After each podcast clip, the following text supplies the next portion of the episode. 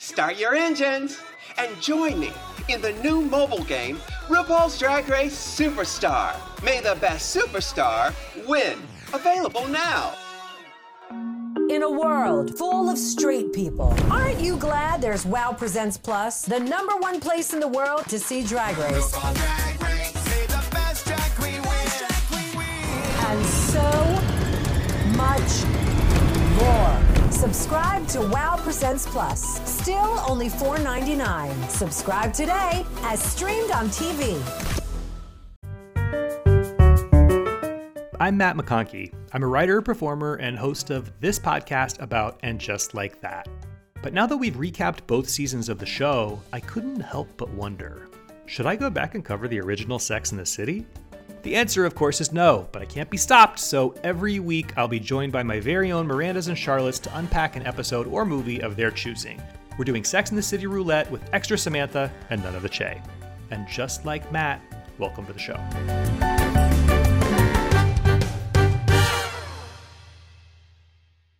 Folks, I have a bit of a confession to make. You know, I was out all night long last night, salsa dancing and doing shots until the break of dawn. But now I'm having a coffee the size of my head. I'm trying to pull it together because we've got a show to do. Today we are talking Sex in the City season 2, episode 4. It's called They Shoot Single People, Don't They? Question mark. This is the one where Carrie's on the cover of New York Magazine and she's looking rough. And Miranda is faking orgasms. In a way, everybody is faking something in this episode. But luckily, I am joined by a guest who always keeps it real. She is a veteran comedy variety TV writer, producer, showrunner, known for her work on The Late Show with David Letterman, The Rosie O'Donnell Show, the original Best Week Ever, The Graham Norton Effect, Watch What Happens Live, Busy Tonight, and she is the co host and producer of the popular podcast Busy Philipps is Doing Her Best with her creative partner, Busy Philipps. She is the married and fabulous exclamation point, Caissie St. Onge. Caissie, Huh? hi. Thank you for having me. Thank you for being here. I have to start off with I, I don't even know how I could possibly dovetail this into Sex and the City related. It's so not. But right before I logged on, I saw a slideshow on Instagram of you in a Dunkin' Donuts tracksuit. Could you please explain? Oh my gosh, Matt. Uh, the only thing I saw from the Super Bowl this year, because I actually went to New York City to help Busy with her divorce garage sale. Wow. And day two of the divorce garage sale was on Super Bowl Sunday.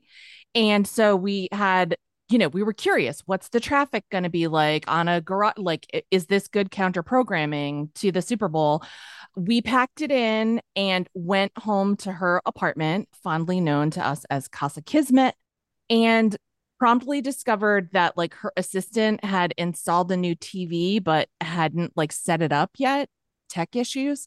And so we could not get the television to work. And we were like, we Mm. can't even tune into the Super Bowl. So we were like in sort of in tandem. Busy was watching the Super Bowl through a neighbor's window, like her own window, like looking into a neighbor's apartment. And then I was on Twitter being like, oh, the Ben Affleck Dunkin' ad just happened.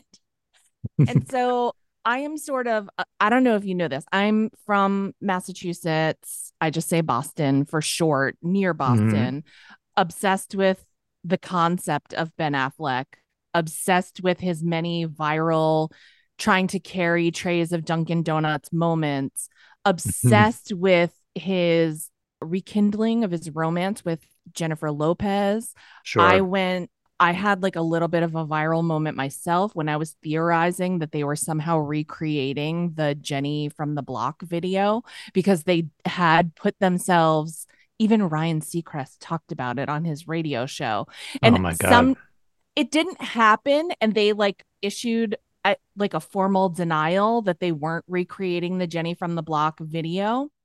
But I somehow feel like deep down inside, maybe like I thwarted it. Like maybe my enthusiasm, like maybe they were doing it. Is Right. this They're like, delusional of "Damn, me? Tell me. She's on to us. Yeah, like she figured it out. And so let's call it, let's pull the plug on this because it's not, she ruined the surprise. Like, is that delusional of me to think? I'm with you. I mean, it would never have occurred to me, but as soon as you said it, you know, the truth just has a certain ring to it. And just things started to sort of memento into place in my mind.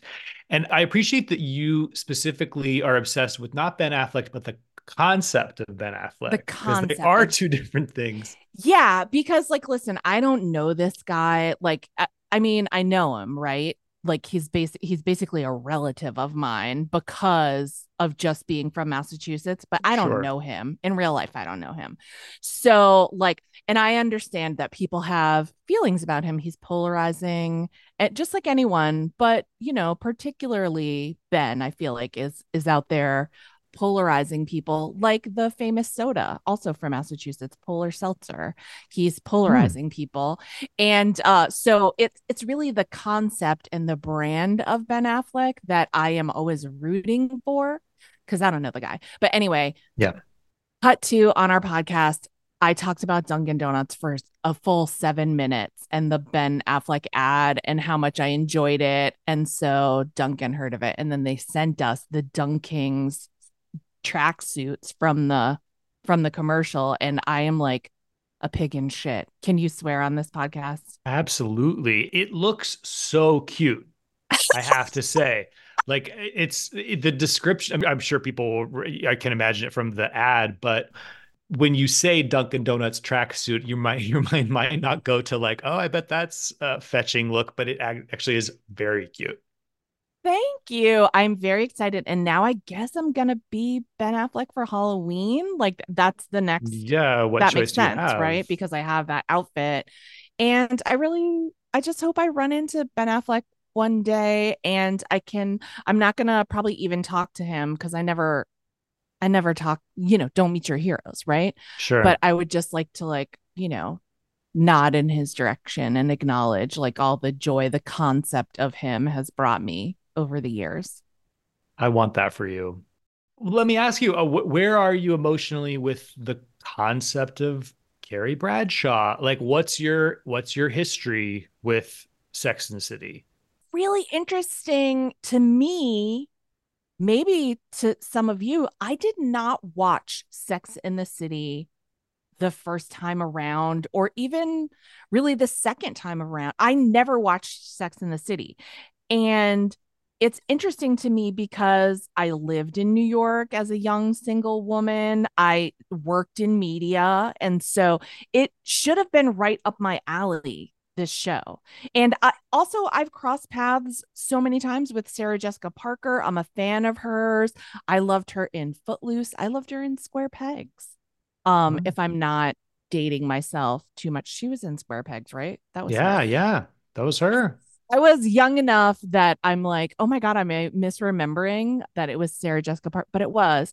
But I just, I really like her as a person. I, I think she's fantastic and fabulous and deserves the icon status she's earned. I just never watched Sex in the City for some reason. And so I was kind of like, you know how it is when you miss out on a, a cultural phenomenon and you're just like, there gets to be a point where you're like, oh, it's art, it's past me. Like I'm just I'm missing out on it, you know, just like yeah. we missed out on the Super Bowl.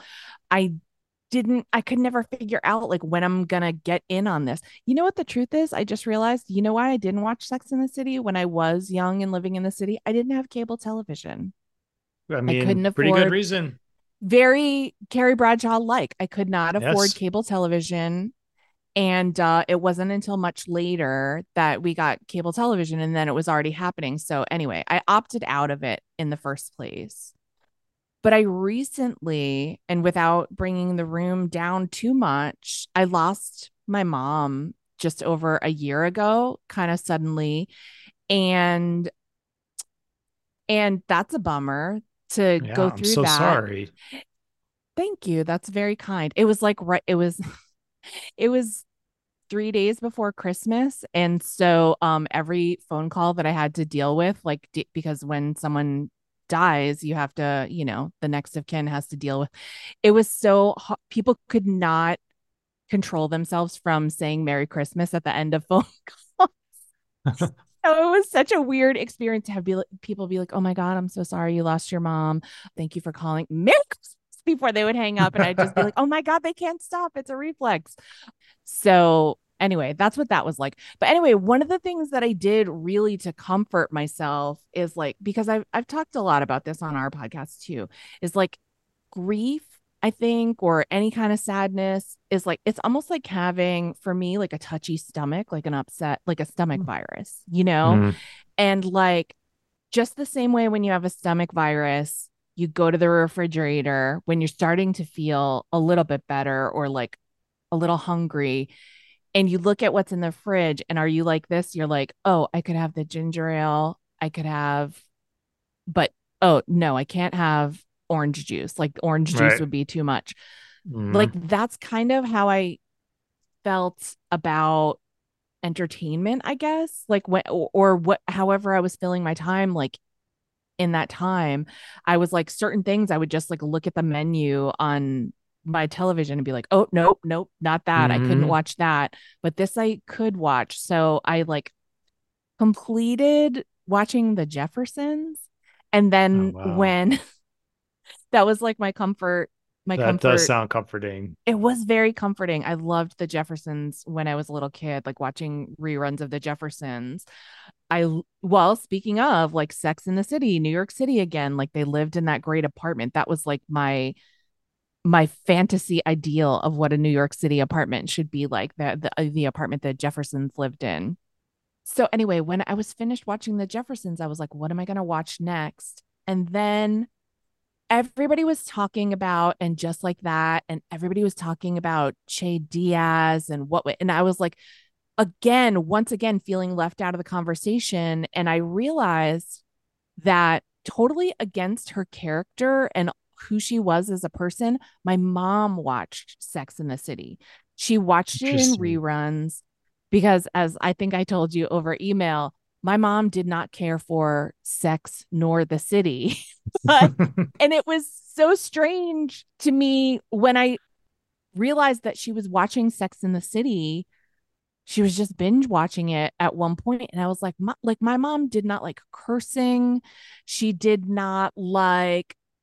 My mom didn't like a lot of things, and I honestly couldn't picture her liking these characters at all. Right it was so wild to me that she had been a Sex in the City watcher. And so when I saw that come up in my menu, I was like, you know what? I'm going to consume the entire canon of Sex in the City, starting with episode for the first one, time. For the first time. And like as a way to try to get inside the mind of my mom and what could have been going on that she was watching this show. And so I just watched it from soup to nuts. Wow. Oh, I have so many questions. What a fascinating way in to this show. Okay, so first of all, do you think it's possible that your mom, I mean, she was watching reruns, she might have been watching the E network version of it.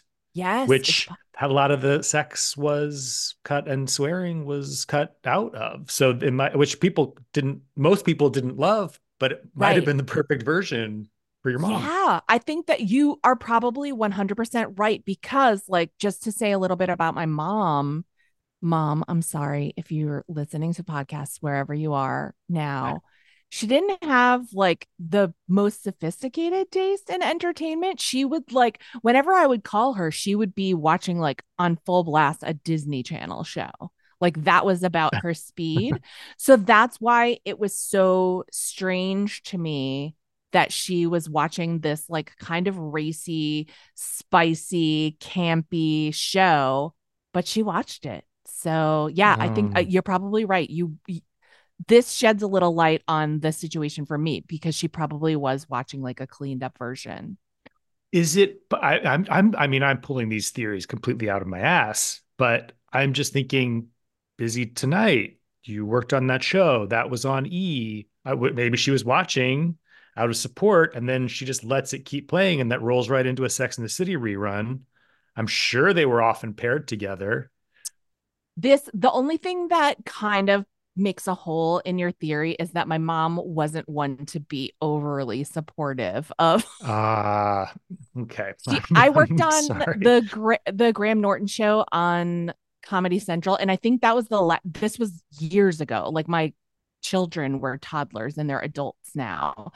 I worked on this Graham Norton show on Comedy Central. And well, this is a little bit in keeping with what I'm saying about my mom.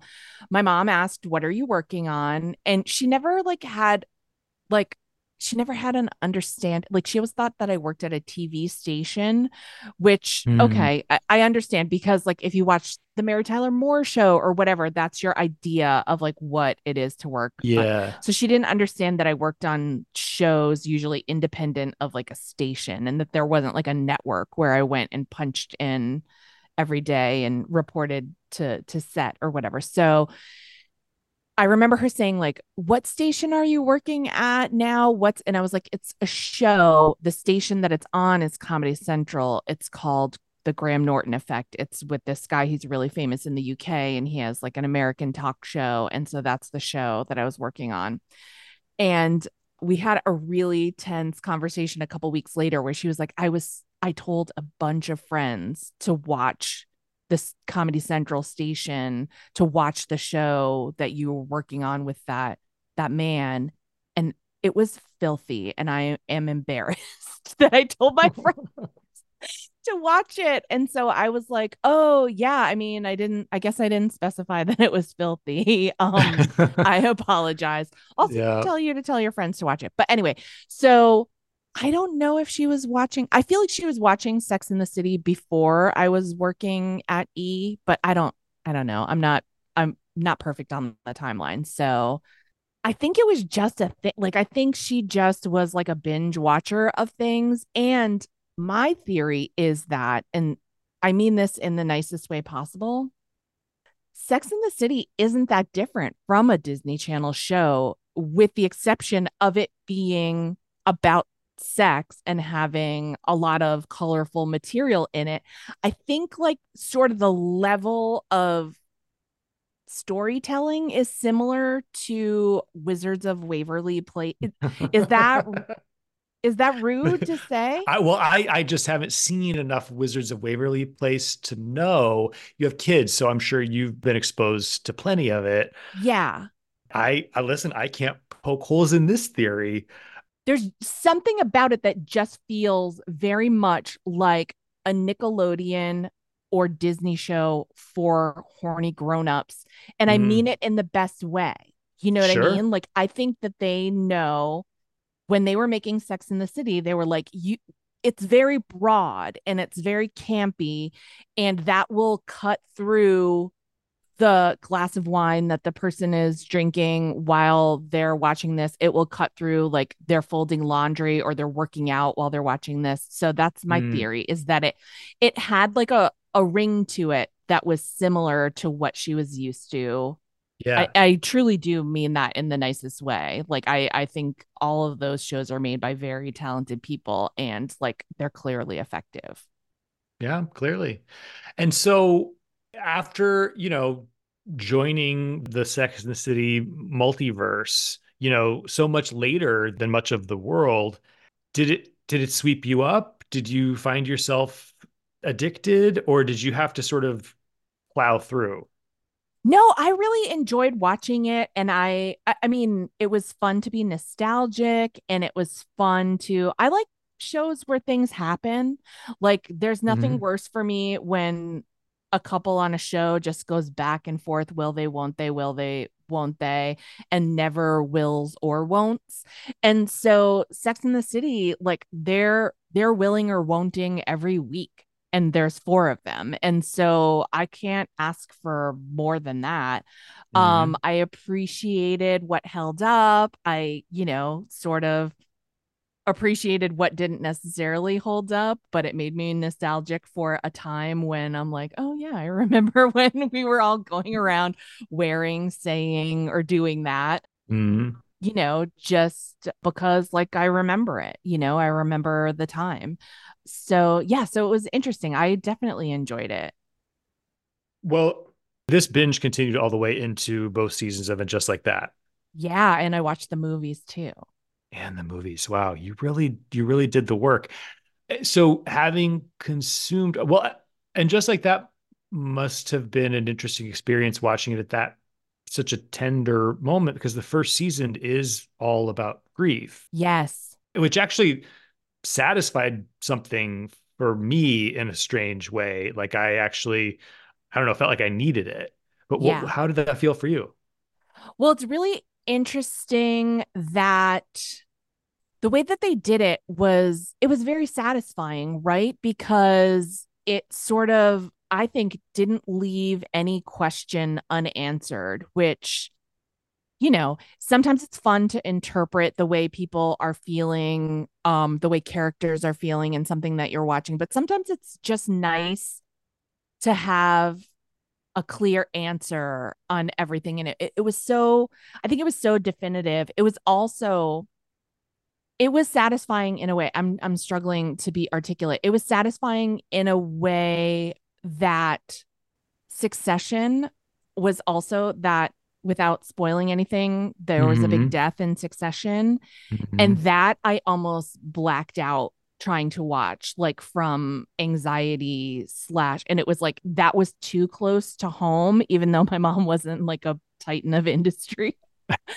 um, but so it was nice to have sort of this like ideal picture of grief, I guess, if you will, where you know it it's grief and yes, it's terrible, a terrible loss, but like this woman still has like a wonderful life and like people that love her and are supporting her through. So anyway, that's that's kind of I was it was like a a, a grief gift. Mm.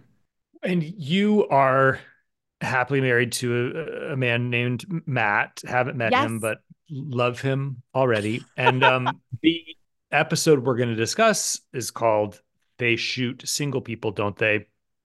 So, how would you characterize your days as a single person? Well, okay. I never have been that single. Matt and I have been together since my like first month of college. Wow. And I went to college in my hometown. I went to the college where my parents met and eloped with each other and didn't finish college. My mother also brought me to that college as an infant when she was trying to finish her degree. So Wow. so it, you know, just when you talk about like being a townie, but I met my Matt really like right off the bat when I started college. And so we've been together since I was 18. So I never did have that. We were unmarried living in New York City, but I never mm-hmm. had like a Carrie Bradshaw experience in New York City because I was always with Matt and we were working toward we got married when we Yeah. were on the verge of becoming common law spouses because we were like that will be pathetic if we don't actually like get it together and get married so that's when we got married but yeah we had been together since i was a teenager and since he was That's incredible. hardly not a teenager yeah yeah so we've been to it's very funny because we're not young people anymore but we've been together longer than we've been apart at this point. So when people ask how long we've been together, they're like, that's almost as old as you are. And I'm like, yeah, I mean, that's what Mhm. happens when you, you know, marry your just immediate post high school sweetheart. I mean, it must say so much about both of you that you're still together after the just because of the natural ebbs and flows of anybody's personality going through your 20s and thir- like I was I was such a little monster um coming out of high school and college that anybody who would have dated me I I think eventually I would have been like what what is who who is this creature? you know Yeah. I'd like to say that I have been at least seven different women since I met this guy, and he has loved every single one of those women. Whoever I show up deciding I'm that person now, he's like, Great, nice to meet you. So into what you're doing. Let's go. You Mhm. know, so that's very lucky for me. He's just like in a time he you know we come from a time we're talking about nostalgia and and things like that. In a time where the bar was so low for guys i think it, it was so low to get over he was just so above the bar in terms of like being supportive and being like oh you like comedy?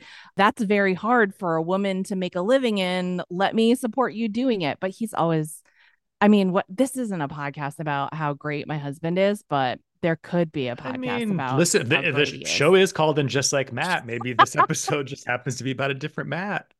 This uh, this will sum up two times in our lives. This happened, but I think it sums up a lot about my husband. Is that when we were dating in college, I was helping him do a lot of things because he was like away from home. He was living away from home, even I was living at home when we were doing college. But, you know, when you're that age, you don't, unless you were raised a certain way, you don't know how to do certain things. Like if you get sick, how to make a doctor's appointment or whatever, you know? And so I was just doing the normal thing that like I think a girlfriend did then. Like ha- what I was raised to know is like what a girlfriend was, whatever. Long story long, he came to New York City. He went to New York City first before I did. He had an internship in New York City. And so, for the first time in a few years, he was living away from his parents and also living away from me. And he was on his own for like whatever, five months, however long the internship was. And then the goal was for me to finish my classes and come meet him in New York City. And we would be an incredibly poor entry level power couple. Mhm. And um, when I came to join him in New York City, he was like, Listen, I want to talk to you about something. This is the first time I've ever been truly on my own, away from my parents and away from you.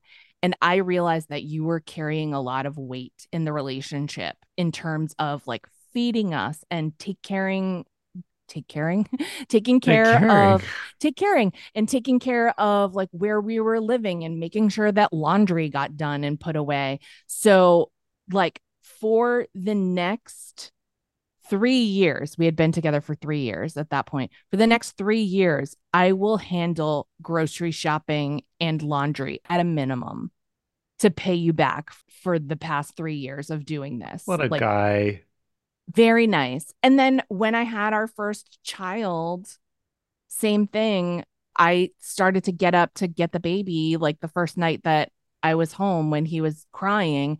And my husband was like, You've been carrying around that 11 pound baby inside your guts for nine months. He wasn't 11 pounds the whole time, but you've been carrying that. But for nine months, at the minimum, I will go get I will get up out of bed and go get the baby and bring the baby at least to you to feed him. Like it, you need a break. And so those are two examples of a good way. I mean, it tells you everything you need to know about my experiences that when you started saying, you know, he goes to New York first, we're apart for five months, then I come and he's like, I want to talk to you. My mind immediately goes to like, oh, he well, he wants he wants to to like fuck other people because that's what the guy Exactly. Uh, will want to do. And but it's so so the opposite. It's just so incredibly sweet. You yeah, know? he's a really sweet. I mean, and sometimes like I forget, I just like, and I'm just used to it. And I should never. I mean, when our kids were in school, the way that other moms would like look at my husband, like almost drooling. And it's not like he wasn't like walking around dressed all sexy or what. And I was like, oh, it's because like he does his share. And that is yeah. intoxicating to other moms and he does more than his share but that that's the truth i was just was like oh my gosh again like yeah it's it's sometimes i'm reminded of how lucky i am and i'm like wow wow wow i should be nicer and then i forget like the next day so Oh my God. Let's just play this episode for him and that'll make up for any uh, lack of niceness. so it's so interesting that, like, for a lot of us watching these old episodes of Sex and the City is about reliving our like slutty single days for better or worse. And yes that for you, like that, that's not what you were doing at that stage of life. But this episode opens on the four of them and Carrie says right away in the in their narration and her voiceover it was this rare moment where all four of us are single at the same time and they're salsa dancing they're living they're doing their shots they're you know they're they're really going for it and I was I, I first like I didn't remember which episode this was. I mean, I've seen them all a million times, and I was like, you know, she as soon as she says we're all single at the same time and they're doing shots, you're like, "Th- we're this is going to be fun. But I'm like, but wait, why do I feel a little bit sick? I and then I, I and then it quickly started to come back to me. It's like, oh, because I know what happens the next morning. Right. My first thought was just, I can't believe how much like dancing used to be a big part of my life. For me, it was like that I was like your sort of run of the mill, like WeHo trash, just like out at the the bars every night, like always wasted, always on the on the dance floor with my friends. Yes. What is and and, and just like the rare moments that I am asked to get onto a dance floor at this stage of life and how long it takes me to just like take off a little bit of the armor and like not be so inside my head, you know? Just how, Yeah. how old it makes me feel, basically. Well, I was thinking as you're saying this, I was like, and then let's talk in 10 years when you're like me, when you're like, you know what? Fuck it. I don't care what anyone thinks. I do want to go out there and dance, but also like I have to temper it because I have somewhere to be tomorrow and I can't be sore. You know, like Mhm. like uh, that's really where I am now, where I'm like, I'm all ready to join the uh what is it, the Purple Hat Society, the Red What's Yes, that yeah. society for old old bitches who want to wear mismatched clothes? I'm ready to to join those gals and just say like, "Oh, fuck it. I'll get out there and dance, but also like I'm going to be hurting tomorrow. Like not just my feet from these shoes. Like my um uh, if I do the electric slide for like more than 5 minutes, I'm going to be in pain the next day. Yeah, and when when Carrie is like, "Oh, I have a photo shoot tomorrow for New York Magazine," and yet she's doing shots, and she's like, "Okay, one more drink," which of course then turns into a million more drinks. I'm like, even the fact that you're out is The is so triggering to me right now. But if I'm honest, like the amount of times I had something in the morning and I was and I just blew it off, slept through it, showed up probably still reeking of booze from the night before. That was that was just a time and a place. Yeah, I mean it's it's hubris, right? And I think well, here's where the writing is sort of brilliant and I don't I'm assuming it's intentional. Here's what I got from it is that yeah, this is about like kind of growing up, you know, because there is a time when you are young enough that you can act like a party girl, you can act insane all night, imbibe all kinds of substances, and roll out of bed late, unshowered, go get your photo taken, and still look fantastic. Yeah. But there's also a time, there comes a day in your life where that is not necessarily the case. And like what you've done the night before shows all over you Yep. you know and so i think that is the lesson here is that like she was past that point without realizing it like she wasn't emotionally past that point but she was past that point as a human physical being where you can just roll out of bed scummy and still look kind of cool just because you Mhm. have the glow of youth about you Yeah. God, I know those those days are definitely behind me. Uh, we'll, come back to the Carrie story, but you know, uh, one thing that happens right out the gate is that Samantha gets hit on by one of the club owners at this Yes. salsa club. And at first she rejects him. She comes back to him later. She does end up dating him. But did did you have a moment of going, "Oh my God, I is Jerry Seinfeld on this Yes! show?" Oh, that guy looked like such a 90s guy. Like Yes. That is hilarious. He did look like Jerry Seinfeld.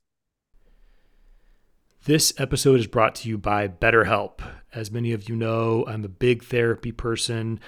I would say for me, the greatest benefit of therapy, if I can look back at all of the years that I have spent in therapy, has been changing the way that I speak to myself internally. You know, everybody always says, like, you have to treat yourself the way that you would treat a friend. That's much easier said than done. So many of us are our own worst critics, and it it it takes some some some help to untangle that. And if you're thinking of starting therapy, give BetterHelp a try because it's entirely online, so it's convenient, flexible, and suited to your schedule. You just fill out a brief questionnaire, you get matched with a licensed therapist, you can switch therapists anytime for no additional charge. So, take a moment, visit betterhelp.com slash like Matt today to get 10% off your first month. That's betterhelp, H-E-L-P slash like Matt. You know, this show is all about honest conversations where we, we really face our fears. And for some of us, it's a fear of aging. For some of us, it's a fear of carbs. And hey, I get it, the fear is real. But that is why I'm so excited to tell you about our sponsor, Hero Bread. Hero Bread has remade many of your favorite foods, but in these fluffy, delicious versions that include no net carbs, zero grams sugar, and fewer calories, plus protein and fiber. Two of my favorite things. I've always said if I ever have twin children, their names are going to be protein and fiber. What did I have for lunch today? A tuna sandwich on their seeded bread. It was the perfect texture. It toasts up just like a dream. My God, was it good.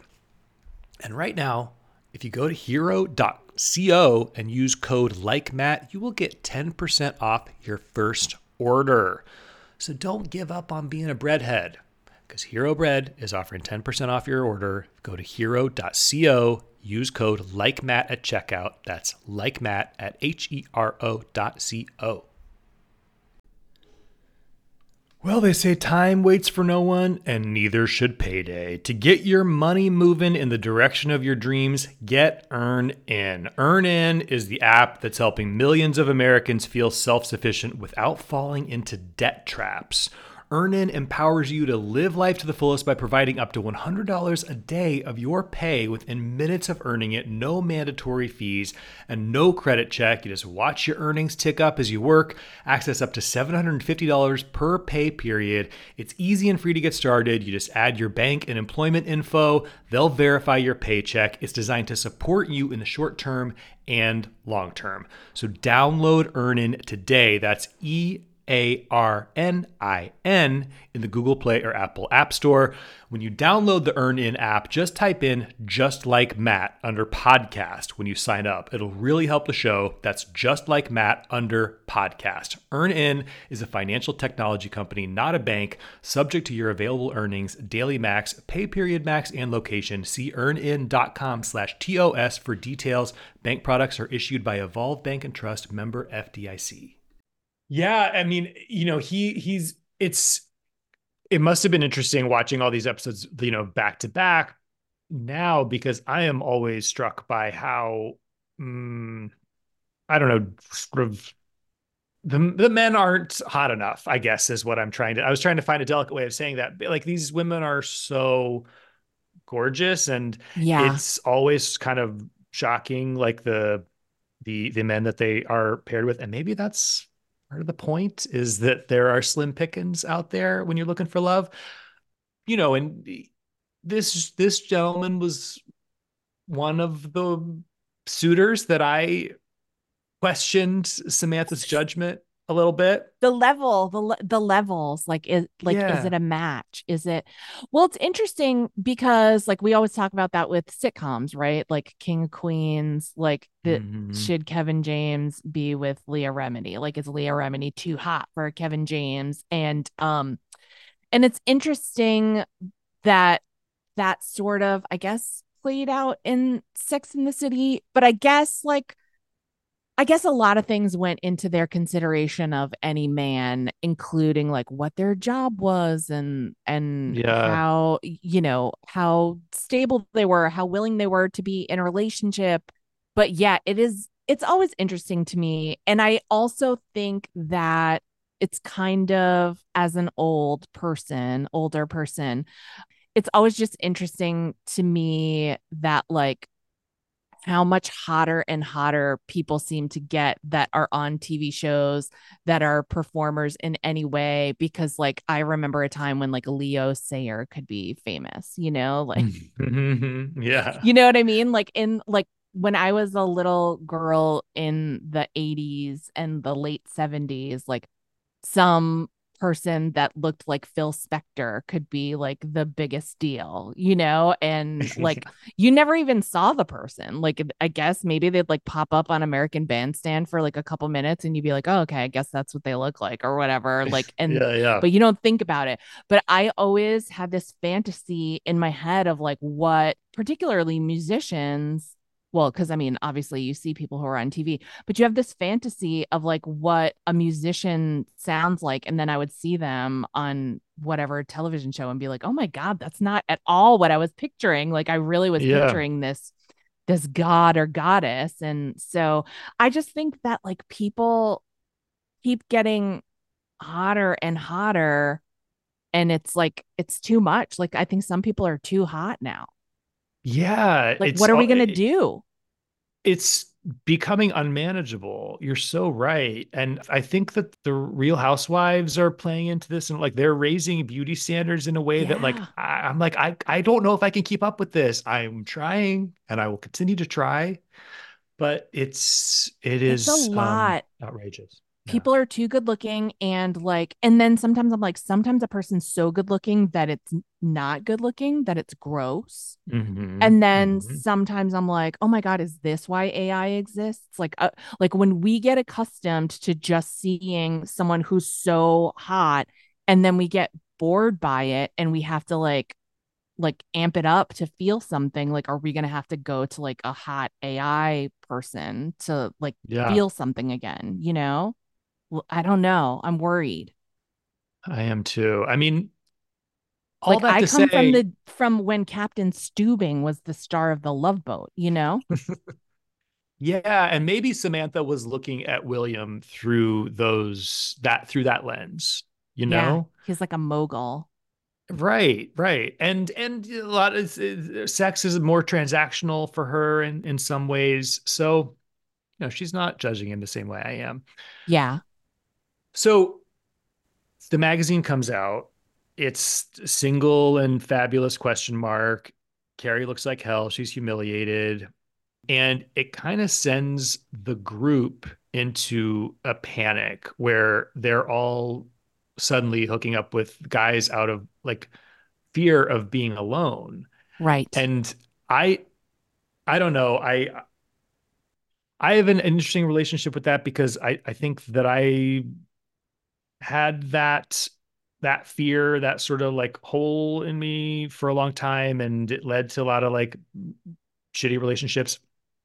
But that my marriage came about only after I kind of didn't have that anymore. right right And it's the so I sort of that just classic thing that it all it comes about when you weren't when when you're not looking for it. But you have such a I feel like such an interesting perspective on this because in some ways you I don't know got to s- skip over some of that or do it at an earlier point in your life.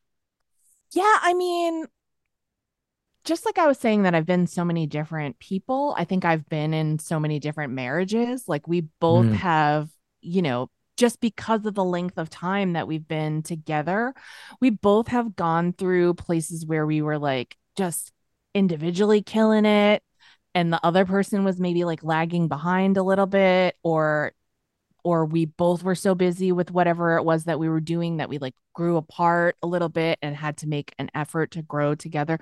There have been like I don't think my husband would mind me saying there have been a couple times where we were like is this it? Is this like the natural conclusion of like as far as this relationship can go and then decided no. We don't we don't want that. I think anyone who is married I think, I don't know. I am hesitant to like say that my experience is the universal experience, but I have heard from a lot of married people that like some people get to that point where they're just like, is this this marriage has been a success up until now, but is it like, is it kind of done? And like who knows, who knows the complicated things that the complicated feelings that go into that. But I can say that there have been times when I have felt lonely, even as like a married person, and wished that like my life was different. So I think I identified with that, like that really, really wanting a big difference in my life. Like I I think that we're raised to always go to relationship first. And so where I had a relationship, I can say that there have been times in my life when I wanted a big change in my life and I didn't because relationship was already taken care of. That wasn't the first thing that I thought yeah. of to try to change my life. So I think that's just a feeling that people have sometimes that you you know that you want your life to be different. You want your life to look different when you wake up in the morning and yeah, so I identified with that even though I wasn't necessarily like out dating trying to find the one. I've tried to find the one of a number of other things in my life, mm. like jobs and friends and all those, you know. And I think if we put as much focus on finding the one of those things as we did on finding like a partner, we'd be really messed up. yeah. like sometimes it's so funny to me. I think that we put so much effort into finding like a partner. Whereas, like, all your friends who are your really important people in your life, you don't put that kind of like rules and effort, and it's not fraught in the same way yeah. usually. And it just works out better for the most part. And then sometimes it doesn't. Sometimes you get really turned around and fucked up by a friend. But for the most part, friendships work out. And I think it's because we don't put all of the expectations on them that we put on yes. a romantic relationship so so true and like the times that i felt like work is not falling into place like what is it about this part of my life it's like oh it's because i'm like grasping and i'm trying so hard to control this part yes. of my life and like my like i mentioned my relationship fell into place kind of effortlessly because i just wasn't pushing i was like yeah. allowing things to unfold and yeah if we could manage to do that in every area of our life, I don't know, we'd all be enlightened masters, I guess.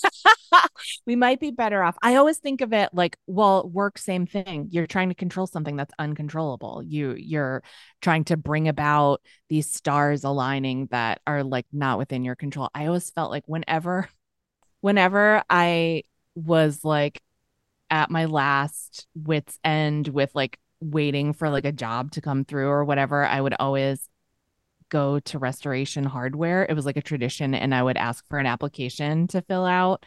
And I'd be like, I'm going to work at restoration hardware. I fucking love this store. I'm going to fold the towels and it's going to be great.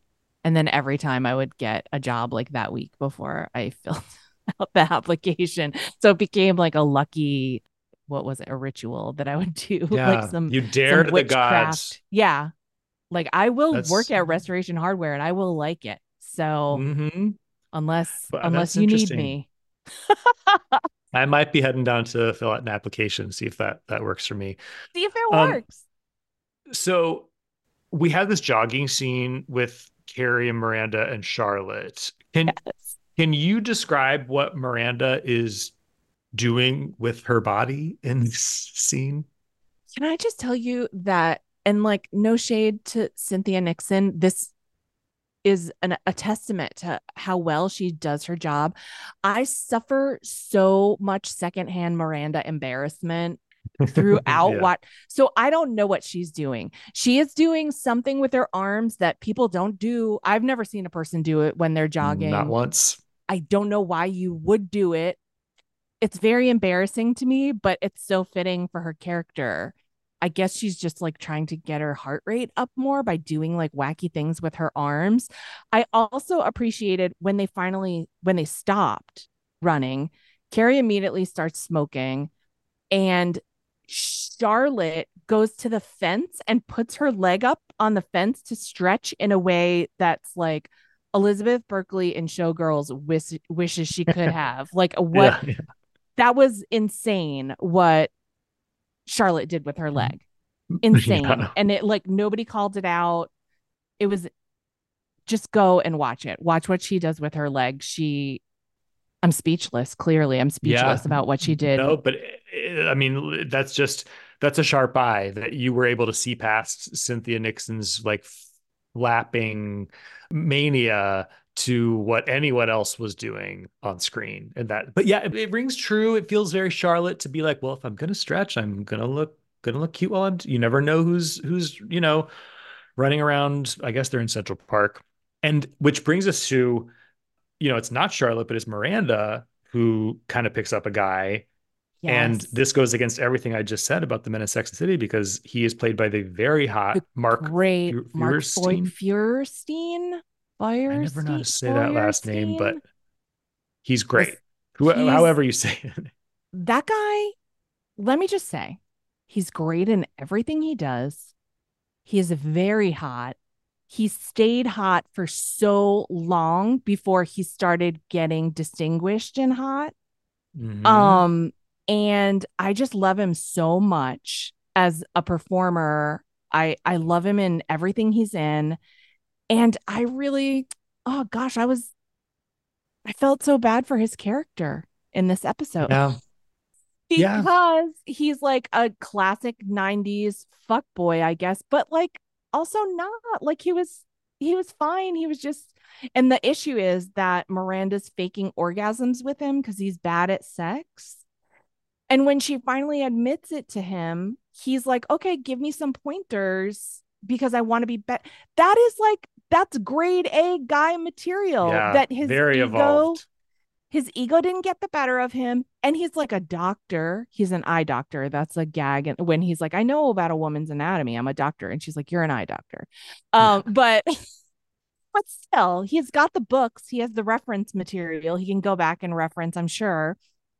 He wanted to get better at sex and she just wasn't feeling it. And i because of like i have the benefit of knowing like all that's happened as i go back and i'm like she's not feeling it because she's not into guys my guy Exactly. Exactly. And uh, that, you know, was not their intention at the time, but like right when you see it now through the lens of and just like that, when she, you know, comes out as lesbian, in some ways, all these bad sex stories totally add up yeah from all these years because you're like, oh, of course, yeah, she's just not into into dudes.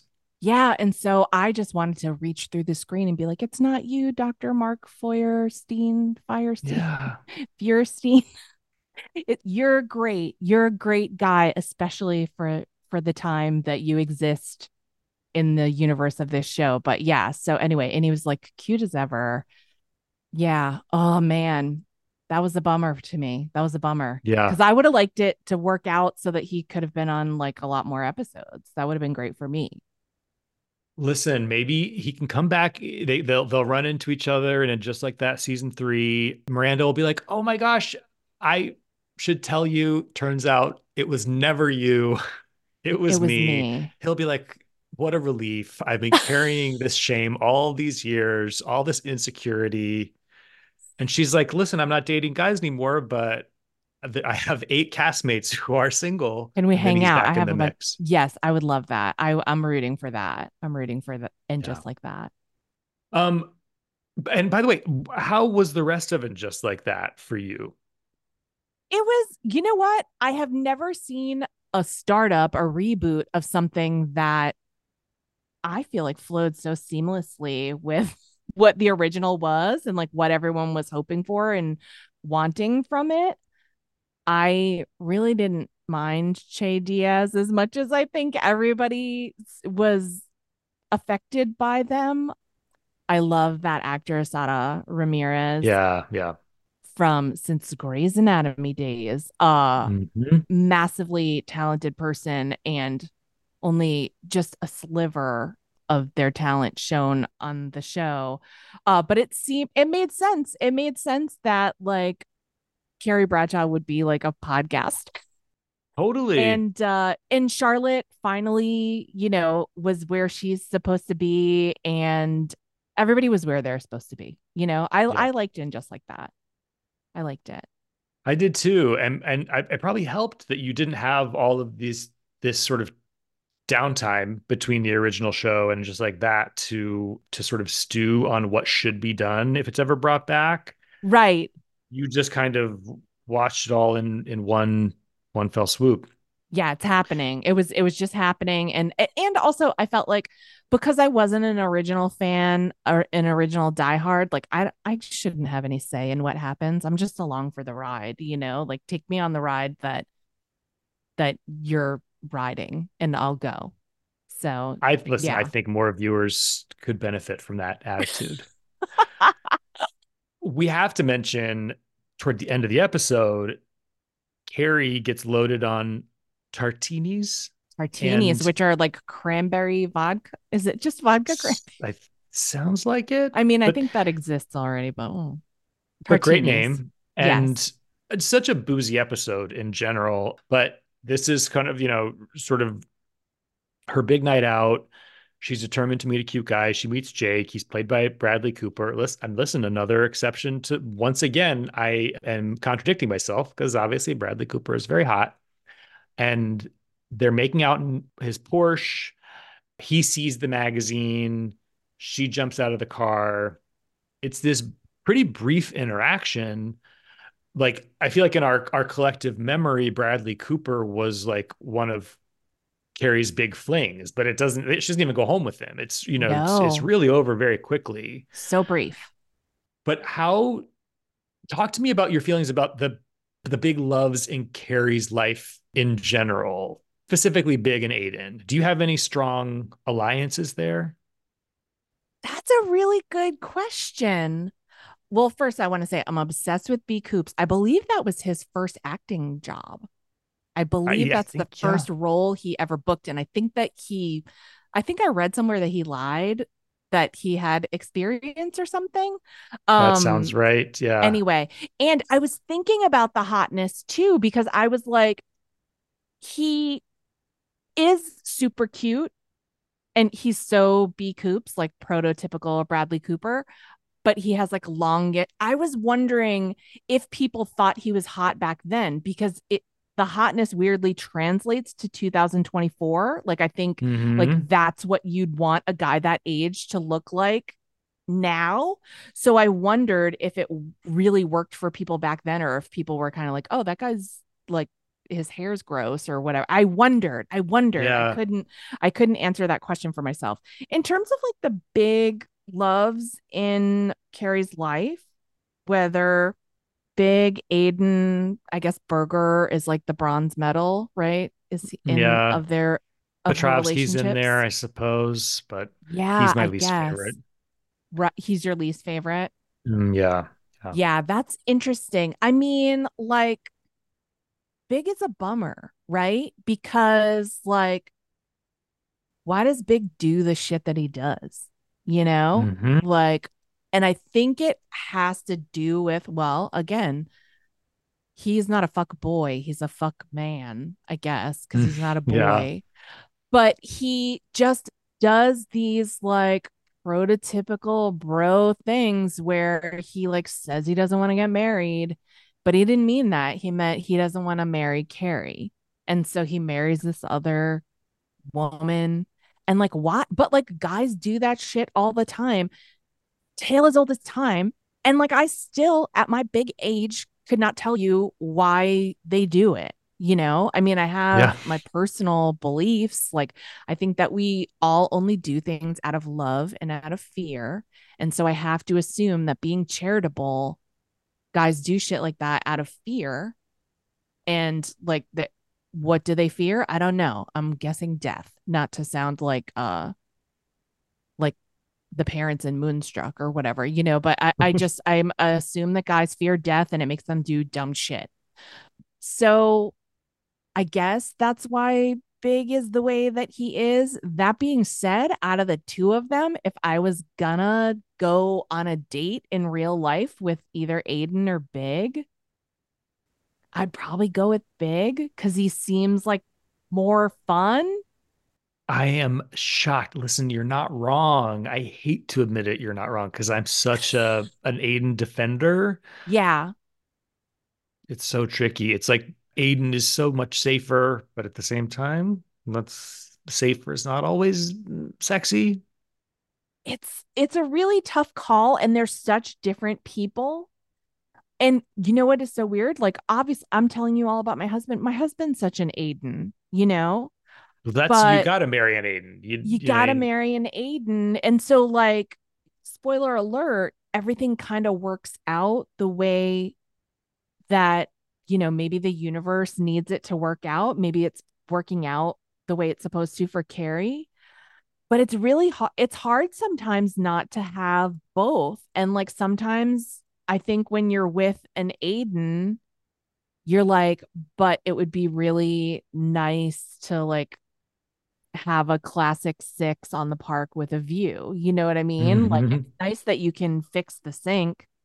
That's wonderful and you're very reliable, but also like it would be nice to sort of you know have that prototypical I, he's big is such like a 50s guy i feel like you know he's like he's Mhm. like um a mad men character on a different show in a different Yeah. time you know i- in so many ways but i think that's what like women we're trained and like future generations i think will do much better than my generation but i think we're trained on a diet of like kind of expecting a man to be like that and then you know and putting up with the disappointments uh, when he does things that shouldn't be disappointing because you should have known he was going to do them all along Yep. you know including dying you know like I- I, I'm with you. Classic big that he would leave her yet again. Find a, Again! find another way to uh to break her heart. Uh, someone yeah. will die instead of getting therapy yeah, and instead of just showing up for your daughter's piano, your your friend's daughter's piano recital, yeah yeah like that's such an impossible ask. yeah Good riddance. That's what I say. Yeah, um, I, I mean, Babe. and also I think that here's what I, I'm talking about these people like they're real people. Here's what what I we're here to do. is good is that I think that Aiden and Carrie both matured to a place that they needed to be through their time apart, so that they can work together now. That's my. Yes. that is my Yes. hope. Mine too. and the, and Listen, that I- it it works in a way that works for them both because neither of them are you know they're they're in a place where they they can't give up certain things now they are who they are they're deeply ingrained in- and Aiden's a father now and so you know that will require a level of unselfishness from Carrie that she's never been asked for in her life and so it'll be interesting to see can she do it Yeah, it will. And I mean, it's you know, it is upsetting that he he can't see her for five years at all Yeah, because his kinda- son drank a beer. Yeah But no, I mean he he took mushrooms or something. I don't Yeah, know. yeah, Whatever it was, it, it felt like it was- uh, yeah, you should be concerned, but do you have to end your relationship completely? I don't know. But as a viewer, I'm glad that we are able to just draw this out a little bit more yes because we want them to end up together. We just don't want the end to come anytime soon Right, because of we're not show gonna or our lives. just watch the right. We're not we're not gonna just watch the the Carrie and Aiden are happy together show. No. Although I will listen, I'll follow them to the ends of the earth. I'll watch them literally do anything. I'm just happy to be with them in How- any sense. Have you talked a lot about the jacket, Aiden's jacket? Oh yeah, yeah. I'm actually I, I'm in a, a a text a group text, and the name of the of the text is "Jacket is the new Che," which I tells you everything about the way people felt. Because when you About that said that, you were uh, the greatest Aiden defender, I was like, does he defend the jacket? And does he have a similar jacket? I definitely don't have a similar jacket, but here's my defense of the jacket. It's been a long time. Aiden, you know, Carrie is always the one that got away for him, marriage or no marriage. He's never stopped thinking about her. He knows he's going to see her after all these years. He's been working out and dieting like a maniac to try to look good because people have criticized his like body in the past Yeah. and he's also been like living in the south and and wearing like you know ratty clothes all this time and he's like fuck I, I forgot how like how to be like a chic New Yorker. And he goes into some store in like, is he in North Carolina? Whatever state he's in, like he goes to like Raleigh, you know, and goes into Right. what he thinks is probably like a a quote unquote cool store and just goes to you know an employee there and says like I, I need like I need I need like high fashion. I need you I need you to dress Yeah. like dress me for this. And he unfortunately put his trust into that person's hand and they didn't have the best eye. And it was a mis- a misstep, a mistake. I was a little bummed because like he, he has like the furniture like you know, so you would think Right. he'd have his own eye, but also like sometimes you know people that are like artsy craftsy are just little wacky broccolis and they just like wear something that I'm like, okay, if that if you love it, I love it for you. yeah, yeah. But you're right. It's like you you're you are an artist, don't you? Don't you? Aren't you like aesthetics? Aren't those Yeah. important too? I wondered if it was his artistic uniform, like if he was like, yes, this is like what I wear and uh Mm. and shows that I'm a serious artisan or whatever. I don't know. It was such an interesting choice. I'm fascinated by it.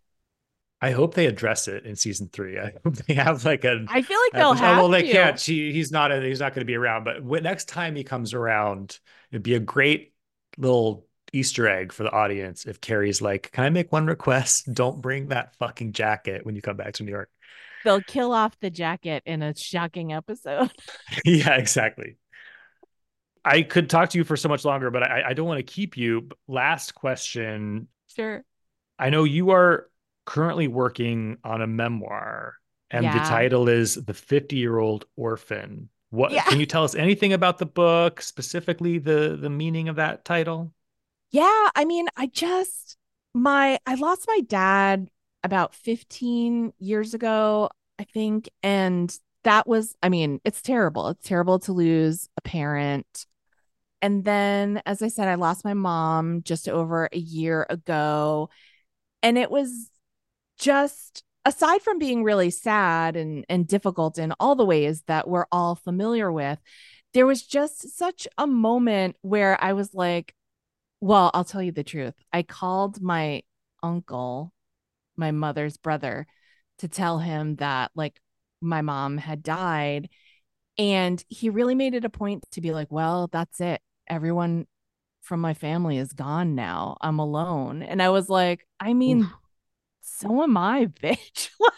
you know, I was like, I'd never even had any siblings, and both of my parents are dead. And I was like, also, it was my mom. It was such a weird. I don't think my Wow. uncle's listening to and just like Matt. So hopefully, uh, but it was such a moment for me where it really like sent me into a spiral where I was like, shit, like I obviously have my husband and my children and my in-laws are so wonderful and they truly are like parents to me. I've known them my whole life almost. But it doesn't matter the age that you are. I was 50 and I felt like I was like alone on a raft, like a poor orphan. And then, you know, it's just such a weird feeling to feel like so unmoored and untethered from your origins. And it was actually very sweet. We did the podcast live in Boston, where which is my home home place, as I said earlier. And a lot of my friends from high school came, and my mom's best friend Dave came, and he was in the audience.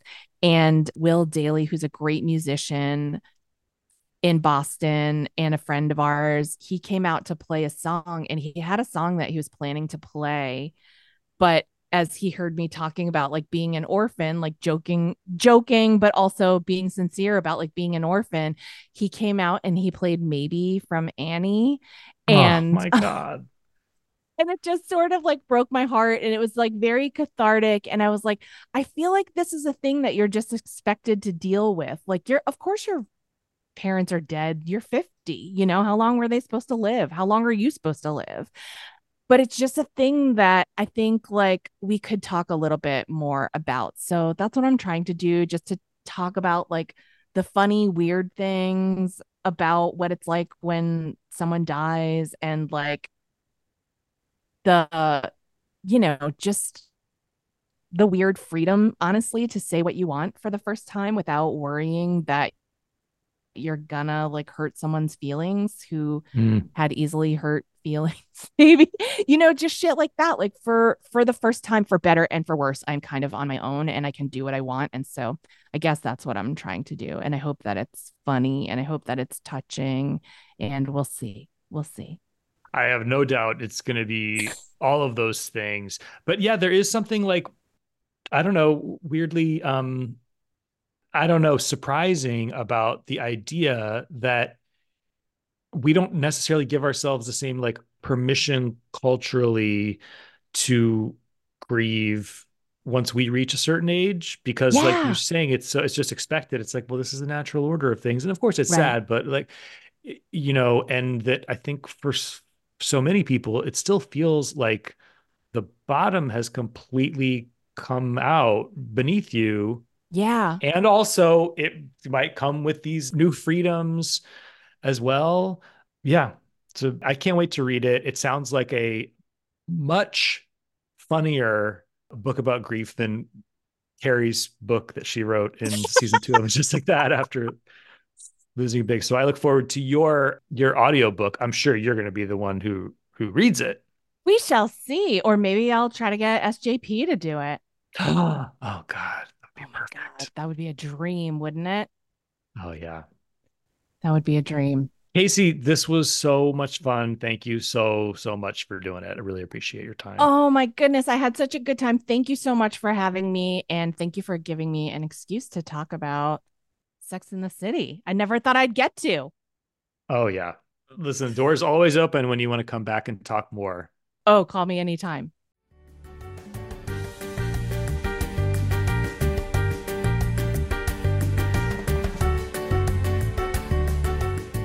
And that's our show. Please do give us a five star review on Apple Podcasts and follow us on Instagram at and just like Matt Pod.